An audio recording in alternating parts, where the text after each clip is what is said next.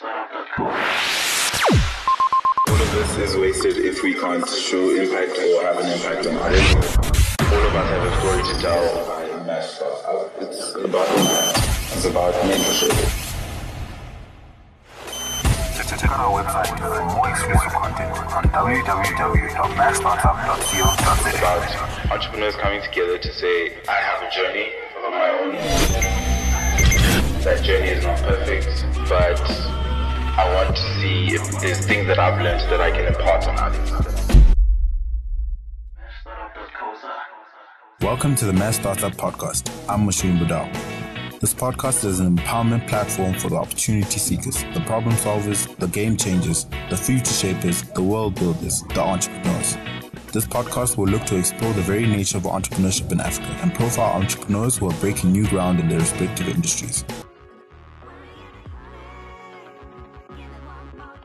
Okay, after much technical difficulty, we're actually going to get started now. Okay. So please introduce yourself. Hi guys, thanks for having me here. My name is Zanele Matome. I'm the CEO and founder of Neni Now and on-demand Neni service hire. Do you want to just go through sort of your journey of entrepreneurship? Like, when did you start wanting to build things that mattered and have a startup? When did you even know what an entrepreneur was? Oh, yeah. I started my journey at the age of 21, I think formally. Informally, I started at the age of 16. What were you doing? I was a shebeen queen. I was selling alcohol from my mom's house. Things were tough there, and I was like, you know what? I have to do something. So the lady next door to me was selling beers, and I could see that this is a booming business. So, because I was selling body keep and things like that, and really it was not cutting it. Yeah. So I started selling alcohol. We used to fight for twice. Is this the first time you learned about product market fit? Yeah, exactly. Now there's a word for it. Yeah, so that's when I started informally and started poaching her clients and started selling beers. Then my sister, who was studying at, what was it called? University of Westville at the time, she got a job and bought some sofas, some couches. Okay. And then she closed my business because my customers were using the sofas too much. But then, yeah, that's when my informal shebeen queen business closed down. Then I went to varsity. Okay. Yeah, I went to varsity. Then on my second year of varsity, it was really boring. I was at RAU at that time. Now what were you studying? I was studying BA Communications. Oh, cool. Yes. I wanted to do economics, but because of my maths was really, 30%-ish. Then I just said, okay, let me do BA Communications. Yeah. But through my second year of studies, I started getting bored because I could see that I was spending most of my time either in Nasrec, attending mining conferences, or in Sandton, gate crashing, business breakfast, business dinners, and just doing all business-related things. Then I went home back to Rustenburg. I sat with my mom, and I said, Mom, I want to drop out. So let's make a deal. I want to drop out now. I want to go into mining or construction. If it doesn't pan out in 3 years, I'll go back to school. Yeah. Then she agreed, and then the rest is history. Then I packed my bags, left Joburg, went back home to Rustenburg, started my first construction company at the age of 21. So you just started the company. You didn't like go and study and go through that process. No, I didn't study. Okay, where's this confidence coming from? Where's the confidence coming from to do this? The confidence, I think, from attending these conferences, and I could see that I can do better than these guys. So what did your company do? So what did the company do right at the beginning? We started with subcontracting, because at that time I didn't have a car. All I had was my wheelbarrows, and my mom was my family and friend funder. Yeah, so she was a teacher by then. So I started knocking on companies like your Greenacre, your Group Fives, because it's easy to get a subcontract. It was easy at that time. And my first job was we were building some townhouses, where I was paid 50 cents per mambara stena. Mambara stena is that brick that you can paint over, the cheap ones, and 1 rand 50 cents for the face bricks. So that was my first foray into construction. But where were you getting the bricks from?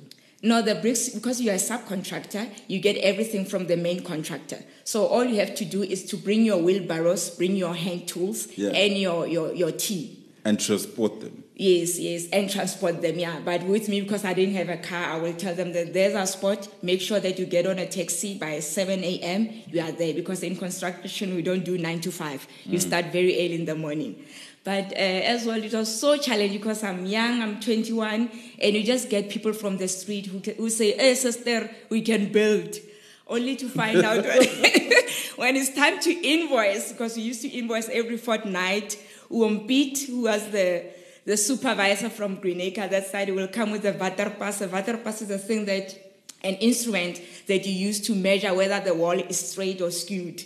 And my wall will be so skewed. And, hey, he will just take a hammer. Is the wall straight or skewed? Exactly. And once he comes with a hammer, you know he's going to break down your 50 cents and your $1.50. And at the end of the day, you have to pay those incompetent people who told you that they could actually build. So that's how I learned. I used to cry in those toilets all the time until I knew my construction story. Until I knew that a good builder has to build at least 400 bricks per day, not 20 bricks, and at the end of the day you have to invoice and things like that. Then from there, I started now getting some subcontract jobs in the mining companies because I'm from Rustenburg. So I built up on that experience. Then as I started, and maybe when I was 22, 23, then I started doing some more mining jobs. Then I went to Sasol. Here in Rosebank when it was still their head office, to just go and present my company, saying that, you know what, now I'm looking for more challenging jobs. Now I want to go into Sasol refineries and do construction there and do some work in the refineries, because there were a few black females, if ever, that were doing that at that time. Then I went to present my story to the Sasol CEO. By then I managed to get an appointment with the CEO, and after the meeting, he was like, "I don't want to give you a job. I don't want to give you a contract. But I love your tenacity and your spirit, so I want you to come and work at Sasol." So I was like, and the salary that time was 15,000 rands, and from the stress of running my second. What year? Hey. It's 2003. Yes. And I was like, okay, no, I'll take it all. I want a stable salary. I've been struggling for too long with this contracting and tender business. How many years did you do the subcontracting in construction? In construction, 2 years. 2 years, yeah. I did. So was the appeal of a stable salary and like a fixed income just like way too appealing? It was way too appealing, and I was like, you know what? Let me just pause this thing for a while. Let me do this. And he said, you know what, I'm going to create a position for you, because I want to give you a whole overview of entrepreneurship and the industry. So for me, it was the appeal of a stable salary and also the learnings that I will get from there with just a matric, because it was not easy to just go into Sasol with a matric. Then they had some interviews there to see where I could fit in. And they put me in procurement. That's when now I was like, oh, I'm close to home. I'm close to entrepreneurship again. So I worked there for 2 years as a junior procurement officer, being on the other side of the fence now, learning about the corporate aspect of it, the fundamentals, the systems, and all of that. But after 2 years, I started scratching again. Because when you're an entrepreneur, it will always pull you back, whether you like it or not. Then, what are the sort of things that you learned in the mining and construction stuff that really helped you in that corporate environment and like mining and procurement stuff?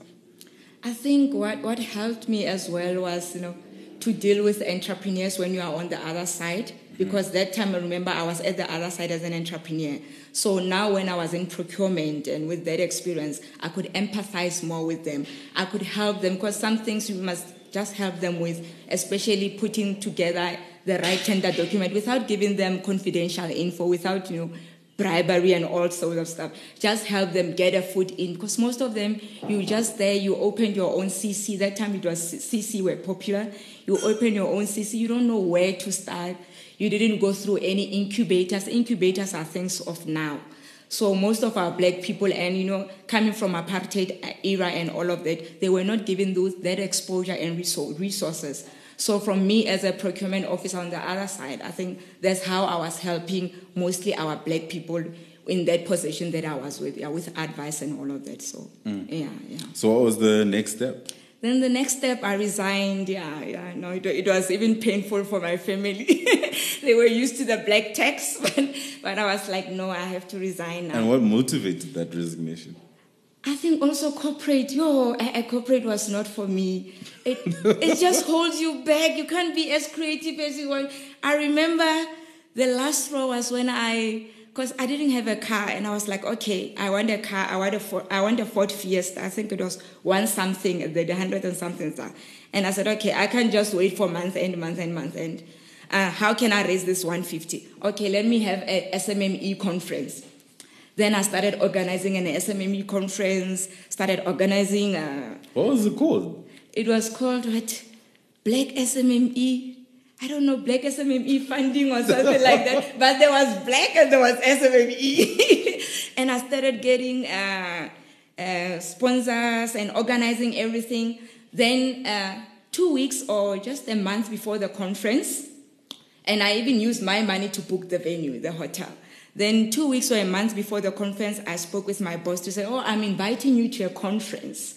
It's a Black SMME word, so just come and support. Yeah, so I've organized this. I've been organizing this for the past 6 months. Yo!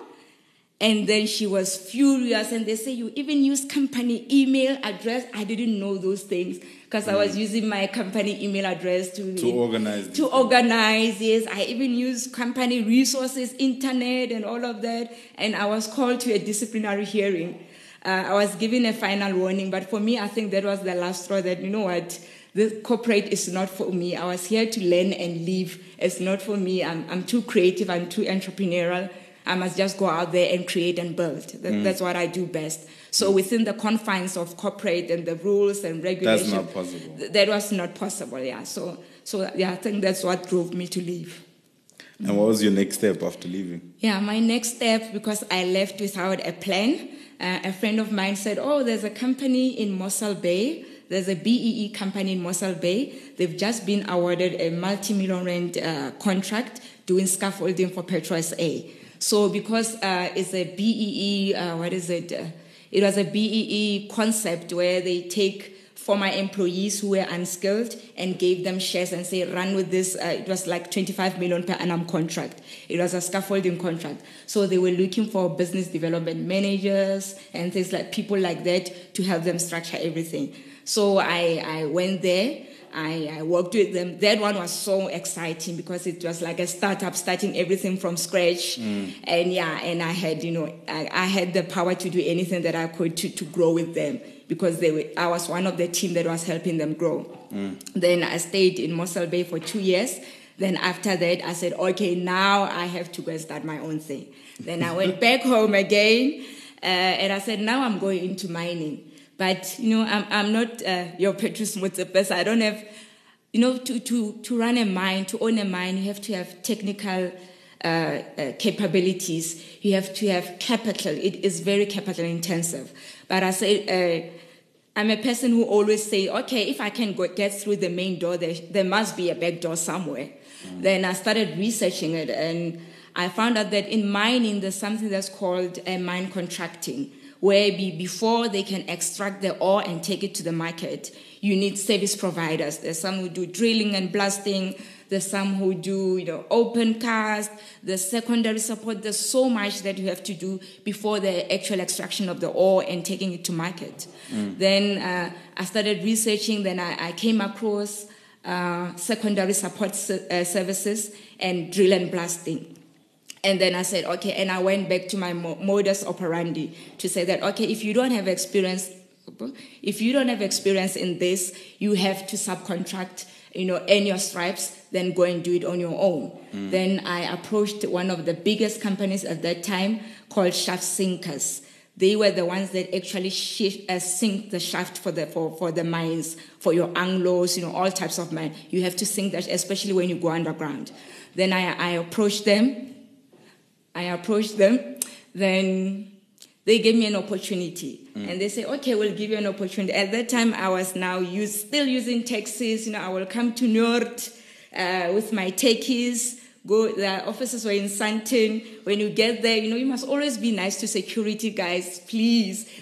That's where I used to change into my nice suit and my nice shoes, do my makeup, get in, go back, use that changing room again, go back to my taxis. Then, they gave me that opportunity. I'm very thankful for Shaft Sinkers. What do you think it is about sort of your energy or who you are that makes people want to open doors for you? I think it seems that, like, there's a trend throughout your career, right? Where people are going, this is someone that clearly has something that, they've got something here. Mm. And they're willing to open the door, create the opportunity, whether it's developing a whole new role or a situation where they're just giving you an opportunity or, whatever it is. What do you think it is that you have that makes people do that? I think my energy and my can-do attitude. I don't let, my lack of skills or lack of engineering skills, because I was in a highly engineering with my 30% maths. So for me, it's my energy and my can-do attitude. And I can really learn. I'm a quick learner. I'm a fast learner. And I'm very passionate. So if I really want something, I'll go after it. And I'll make sure that I get the gist of it. So I think that's how it happened. Even with Shaft Sinkers, and they say, no, we'll give you an opportunity. Can you go anywhere in South Africa? Because as well, I can go anywhere in the world. I don't choose places or things like that. Wherever you throw me in Papua New Guinea, in DRC, and I've stayed a month in DRC, by the way. Throw me anywhere, I'll succeed, because I think that's my energy. Mm. Yeah, so they gave me that opportunity, and I worked in Orkney. And I found myself a back room there, and I got a team of 14 people, and I'm very claustrophobic. And it was my first time going underground, because I had to go underground and learn the skill before I can even teach my people or teach my future employees. And they gave me my first bikey, which was quite a relief. So I worked there. Went underground. I would sometimes go with the day shift team or the night shift team, where we did secondary support. Secondary support is after they do the drill and blasting, after the development team of the mine, they do the drill and blasting. So the rock is very shaky.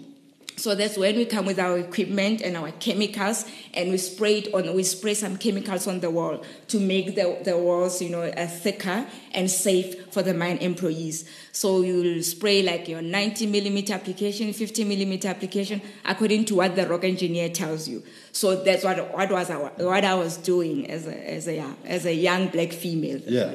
How do you skip from all these very traditional sort of industries, so construction, mining, petroleum, and then to now where you're very invested or focused on tech startups? What is the jump happened?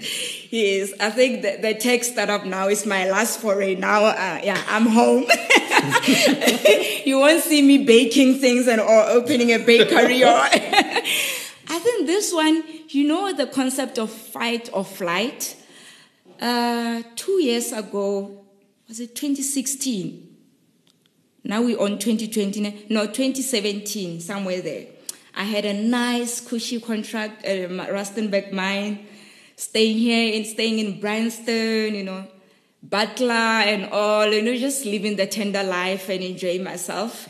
And then the rug was pulled under my feet. It was a 5-year contract, and I knew that within that 5 year, I would have finished paying my house, paying this and all of that, and live happily ever after in the tender world. And the mine where I was working, it got closed down. The owners were Canadian, and they pulled out, and all of us, all contractors and employees, we just had to leave within 3 to 6 months.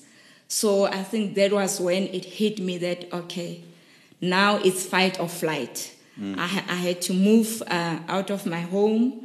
I had to move back to my mom's house with three kids. I had to let go of my Mercedes. I had to drive my small Scorokoro Corsa. Good, I just had to downgrade my whole life, and it really affected my kids as well. Because it's all nice and good when you are all alone and you're single. But once now you start having kids and you start, having responsibilities, those are the things that I usually tell potential entrepreneurs or people who just want to join entrepreneurship, that it's not all hunky-dory. Those are the pitfalls that you must, you must think about, that it happens, and that's the road of an entrepreneur. So I think that one was my wake-up call. So for me, it was fight or flight. And I sat down with myself. I had my own strategic session. I said, you know what? You've been doing this since the age of 21. There's a contract, there's a lull, and things like that. So now you're almost 40. And this cannot be the life for you and your kids. You have so many ideas. You have so many ideas that you've been putting in the back burner because you were very comfortable with the life of tenders and contracts. So now it's time to go for that. Now it's time to dust off those ideas and just go for it. It's now or never. So for me, it was my fight or flight moment. At that time, I used to cry a lot. It was very depressing. I usually say that, entrepreneurs, we go through a lot of stages of undiagnosed depression. So for me, that was it, because my mom will check up on me all the time. And even now that things are good, she will say, hey, the reason I was checking up on you in that bedroom all the time, I really thought you were going to kill yourself because you were really depressed and down and out. I had to wake you up in the morning and say, just go to town, just go to Wimpy, on stress. So I think that's what we go through. But for me, I was like, okay, now I'm going to fight. I'm a fighter. I have brains. Tenders didn't make me. Tenders are not going to break me. But let me start using my ideas. Then that's when I started really researching the tech space. I was so anti-tech. I actually joined WhatsApp 2 years ago. Never mind Twitter, because I used to SMS and my friends would say, hey, when I'm a Bobby, I don't want your things. So Twitter, as I joined it in 2017, I was even not active on Twitter. I started being active on Twitter in June last year. After my mentors from Silicon Valley said, no, you must be on Twitter because you love writing and you love engaging. Yeah. So you must get with the times. What? So, something that I noticed, that you, every time you want to start something or go into something, you're either attending events about that thing or you reading up about it or researching about it. Mm-hmm. How important is that part for you when you go into something new? I think for me, research is very important. Obviously, research won't give you all the answers. There's still an element of risk involved. But at least if you research, you're 60% there. Then the other 40 will be with gut and, played by ear. So for me, research or attending events or reading about something is very important. Mm-hmm. So that's when I started researching the tech industry. And I knew that, there's something called Silicon Cape. There's Silicon Valley, there's this. So I'm still a newbie here because I really started going deep into it from last year. Then I started looking at the incubators, and I applied for an incubator called Draper University. I think for me, I'm an all or nothing kind of girl. So I said, okay, I'm skipping Silicon Cape. I want to go to Silicon Valley. I was like, okay, the clock is ticking. I just want to go to Silicon Valley. It's make or break. Yeah. So, it was another culture shock for my poor family. And my mom was like, I don't understand this tech thing, but I'll support you, my child. At least you live in the bedroom now. At least now you go into the internet cafe. You have a spring in your step. So, I think they were happy about that. Then I applied for Draper. I got through Draper University, the incubator program, but now I got stuck in the middle because they wanted $10,000 for to pay for the incubator. It's not like your YC where you can get for free and things like that. Yeah. They wanted $10,000. I thought I could raise it, I couldn't, but I couldn't raise it. Then I got an accident with my Corsa. I got into an accident with my Corsa, and because I have driven it like for 400,000 Ks, the insurance company paid about, what, 30 to 35. Mm. And as I was like, you know what, I'm not even going to deposit another coward. I'm going to use this money to go to Silicon Valley. I'll buy a return ticket via Emirates, even though it takes forever. It's 18K. And I said, the rest, I'll sleep in hostels or things like that. I'll create my own incubator program. Because I knew that there are office hours there, which was something very interesting for me, where you could meet with people like Jason Kalakanis or what, for free. They sit you guys. It's called office hours, and they'll give you advice. You'll ask questions. It's intimate. You'll meet with people who've worked in Amazon, in fintech. You will meet with experts and authorities of industry. And I said, you know what? That can be my incubator program. This is what I'm going to do. And I'll also attend a lot of these events, which goes for like $20, $40. Your Brunch Works. There's another one called Lunch Club, where you schedule a lunch with your fellow founders, investors, people in the industry, goes for coffee. You have 1 hour, you chat. So I said, no, I'll use this as my incubator. So that's when I packed up my things and went to Silicon Valley. That's insane. Where does the confidence come from? Yeah, then I think it goes with some, maybe craziness, I don't know. Yeah, so that's when I left. So what was your experience of sort of Silicon Valley's entrepreneurship and startup culture? I guess it's not fair to say, you must compare it, but what was your experience of Silicon Valley? Wow, man. The startup culture there, it's insane. And it's like everybody wants you to win. It's a culture where everybody helps you out.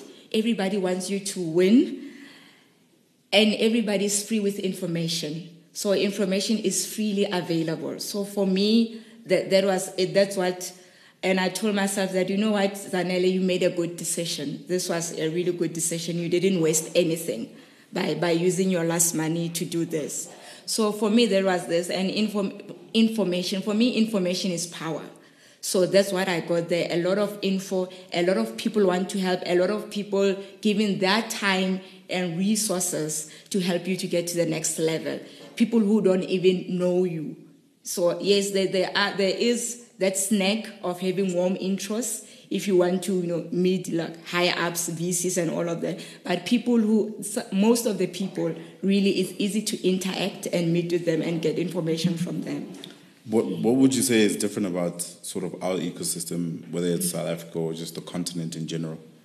I think here, before I meet you, Mashudu, I'm just going to have to go through the bulldog of your PA, who will give me 3 months before I even get a meeting, especially once you reach the billion-dollar level or whatever, once you are at the echelons of power. So I think here, our people who've made it are not accessible. They are not accessible to us who are starting out. We're not saying give us money. We don't want money. For me, I never want money. I want information. I want strategic help. I want, don't hold my hand. Don't even hold my hand. Just give me information that to get A to B, do this, don't do that, because I've been through that. That will burn you quickly. We just want that 30 minutes, 15 minutes interaction of information. That's it. So that we can also grow, because I always believe that you must raise as you rise. So here at home, we don't raise as we rise. You're going to raise only the people that you know and the people who know you. Otherwise, it's me, myself, and I. So I think for me, that was the main difference. That's the main gripe that I have. Other than that, once you have information, you will get the money. You will make some means. Yeah. But let's just share the ecosystem. Let's just share. Let's just raise each other up. The cake is so big, really, for everyone to share. So yeah. Yeah. Earlier on, I think we were just chatting. I want to introduce Ubuwele, who's going to be co-hosting some of my podcasts with me this year. He's my new business partner as well. Great stuff. He wears glasses. He's a very nice guy. They suit him. I'm a typical black man. I'm old and I want to be it.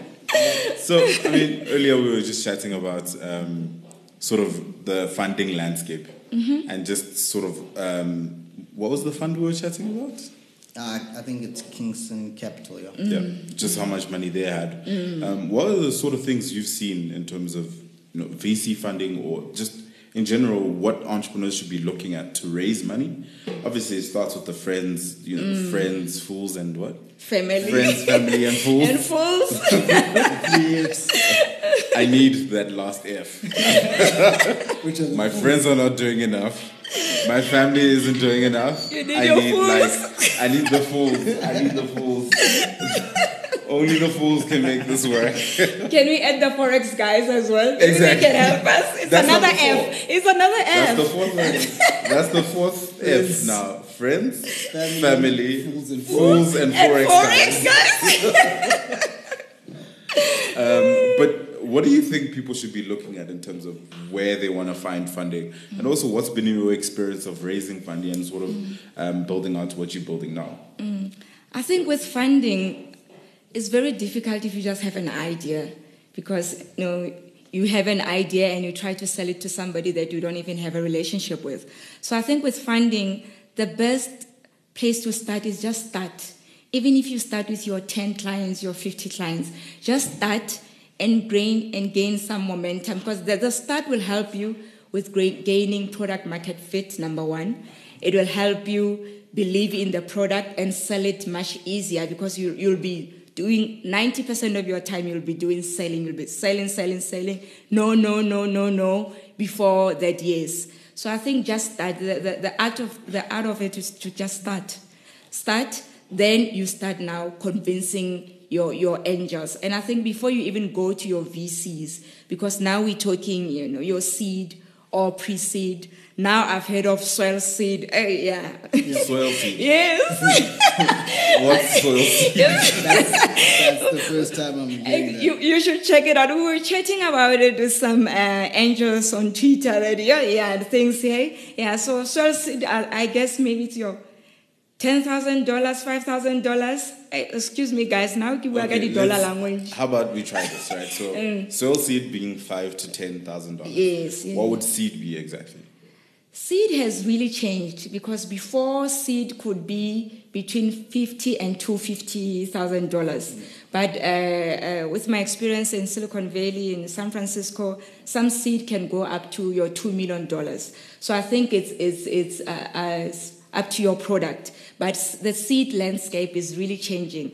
Even now, you can find people who are getting seed for $2 million. Like my competitor for the company I wanted to first launch at San Francisco, Esusu, because I had a product like your stock, digitalizing stock files, but the product market fit was not there, so I had to pivot very quickly.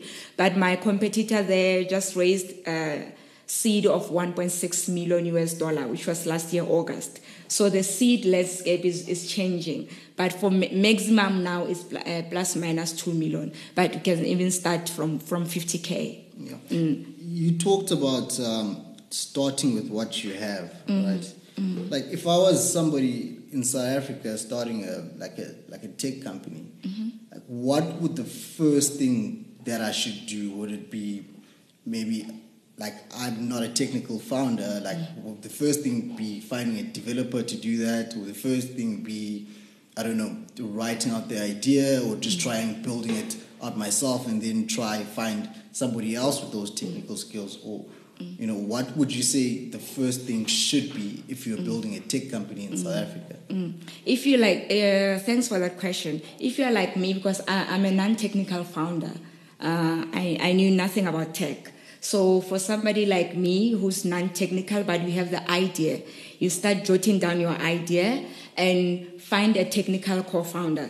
But a technical co-founder is like getting into a marriage. You don't just pick somebody else, because you might end up fighting, you know, and things like that. So if you don't have somebody in mind who can be a technical co-founder, who's very good with the tech aspect of it, who can easily build the MVP, rather than outsource to a developer and let them build an MVP for you. Then you can start. Then that part will come. But as you scale, I think really for peace of mind, because tech It's not like now the traditional businesses that you can do solo forever. But as you scale, the best thing is to get a technical co-founder. But if you don't have anybody in mind or anybody in your circle for now, get a developer, pay for them to do the MVP, then start. Then as you build your network, really get a technical co-founder to just there. Like let's say I didn't have money at all. Okay. Right? Yes. So, and I did not know anybody who had the type of skills that I needed, like to be a technical co-founder. But there was somebody in mind, or like a development hub, or with a couple of software guys who can actually do or build the MVP for me. What payment options do I have? But you don't have the money. Yep. Do I give them a piece of the business, or do you know? Yeah, give them sweat equity. I think that's the best. If you don't have the money, just give them sweat equity, because 100% of nothing is nothing. So give them equity, then they can come on board to come and build your MVP or build your product with you. Don't you always think the obsession with 100% ownership and this is mine. It's such an obsessive but like ignorant thing, because you can keep 100%. And just never raise money and never be able to do anything. But do you have that same attachment to your business or your idea? Or is it something that you grow out of as well? I used to have that same attachment that, it's 100% mine, because growing up in traditional businesses, being exposed to traditional businesses and watching your maponyas and all of them. But as you grow and as you evolve in business, and especially in tech, 100%, is really nothing. You look at your Jeff Bezos, your Mark Zuckerbergs, your Elons. 100% won't take you anywhere. Bring in people, give them equity, scale, and build your business. I used to be like that. So I know it's a problem with most entrepreneurs, especially coming from traditional business backgrounds. But it doesn't work. It's not sustainable. It won't take you anywhere, and it won't make you grow. So it doesn't work.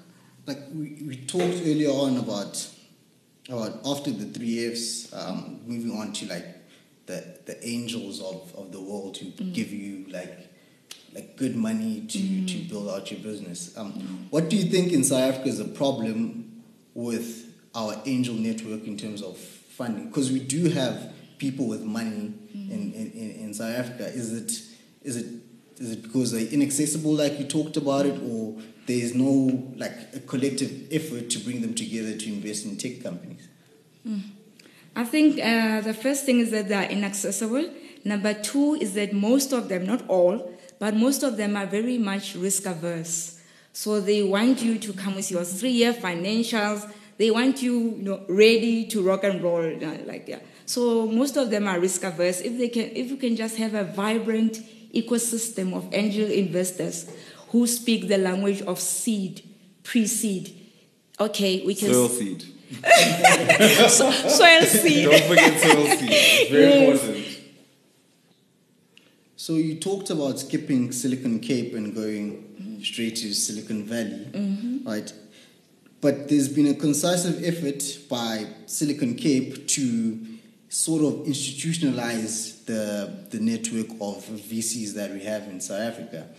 And there's been growing funds in South Africa that are working together with incubators to have a collective effort to invest in technology companies. Do you think those people need to sort of educate the other high net worth individuals in South Africa to say, no, try not be risk averse. Try, bet on something else, because in South Africa we currently live in a zero growth rate economy, and we're having tech companies skyrocketing. So how do you think the current institutionalized VCs like Silicon Cape could educate the potential angel network we have in South Africa? I think there could be a meeting of minds between the two, because you're right, we do have your Silicon Cape, we do have your VCs, and we do have a lot of high net worth individuals sitting on a lot of money that could be doing a whole lot of good for them and also for entrepreneurs, because this is not charity. Yeah. So for them, just imagine the people who invested in Uber or now in Plate when it was still pre-seed and seed. So I think, like you said, there should be a communication and, like, I don't know, some teaching of some sort, some opening, some mind shift.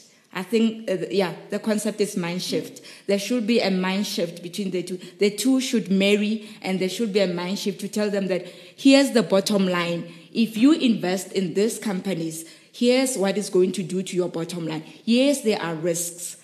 It's business, it's entrepreneurship, it's startup balls. There will be some risk as well.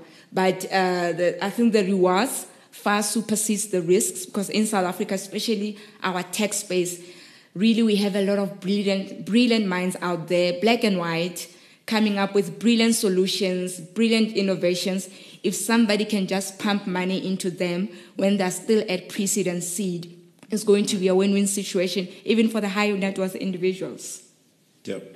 I think a question that's sort of obviously not on this sort of wavelength, right? But I think it's not asked often enough. It's just, what is your experience of entrepreneurship, business, startup world as a woman?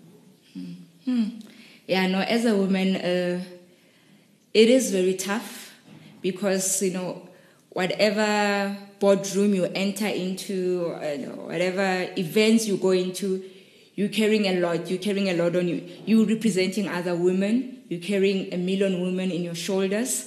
And you are seen as a woman before you are seen as a founder. They first see you as a woman before they see you as a founder. I've experienced that when I was in construction, when I was in mining, and even now when I'm in the tech world. So I think it's just a phenomenon that's going around globally, that people will see your femaleness first before they see the founder and the entrepreneur in you. So you're fighting a lot of battles, never mind being black. There's another battle on its own. So you always care, and if you go and present to people where they funded a black founder or a female founder who has failed, that person has failed for all of you. You'll be judged because of that person. But if it was just a white male person who has failed and another Mark or Rob comes along, they won't judge them because Peter has failed. So I think, as a woman, we carry that. But as a black woman, it becomes just, cumbersome, but we have to fight those. Yeah, that's the battle that we fight every day, unfortunately. Right. Something that I think we haven't touched on yet was your own tech startup now, right? Can you just talk us through, what it is, what is it supposed to solve, and how far along the journey are you now? Okay, my startup is called Neni Now. You can find it at www.neninow.co.za. I think that the problem that we are solving there is on-demand nanny hire for busy moms and busy dads. You have to go to the mall. We have El Erato who needs to go to the mall or he needs to go to a funeral, and you just need a nanny for that few hours. So what we do is just you log on, you book a nanny, and we transport the nanny right to your premises. So we're offering convenience and on-demand nanny for parents out there. But that for me was a test. The thing was that I wanted to do this and go and scale it and take it that side. But I can't divulge more about it. But we'll be mainly working with, your vacation rental companies and the like. So I was just validating it in South Africa, and I'll be going back that side in February to go and work on this. So just finally, you've been through so many different iterations of your journey as an entrepreneur, as a businesswoman. What does success look like in 2020? Well, in 2020, this year, hey? Success for me will be a product that's built overseas. It's now built here, but that's, that has been polished and launched. I think for me, that will be my success. My success is my product market fit. My success would be my team market fit, because my team is very key. I already have a technical co-founder, and I have a team of people who've been working in this Neni industry for years, who are based in UK and the US. So for me, it will be that the team market fit, product market fit, and the launch. That will be my success. Cool. Thank you so much. Thank you so much, guys, for having me. Enjoy. It was a blast. Oh, welcome Ububele, by the way. Hi. By the way.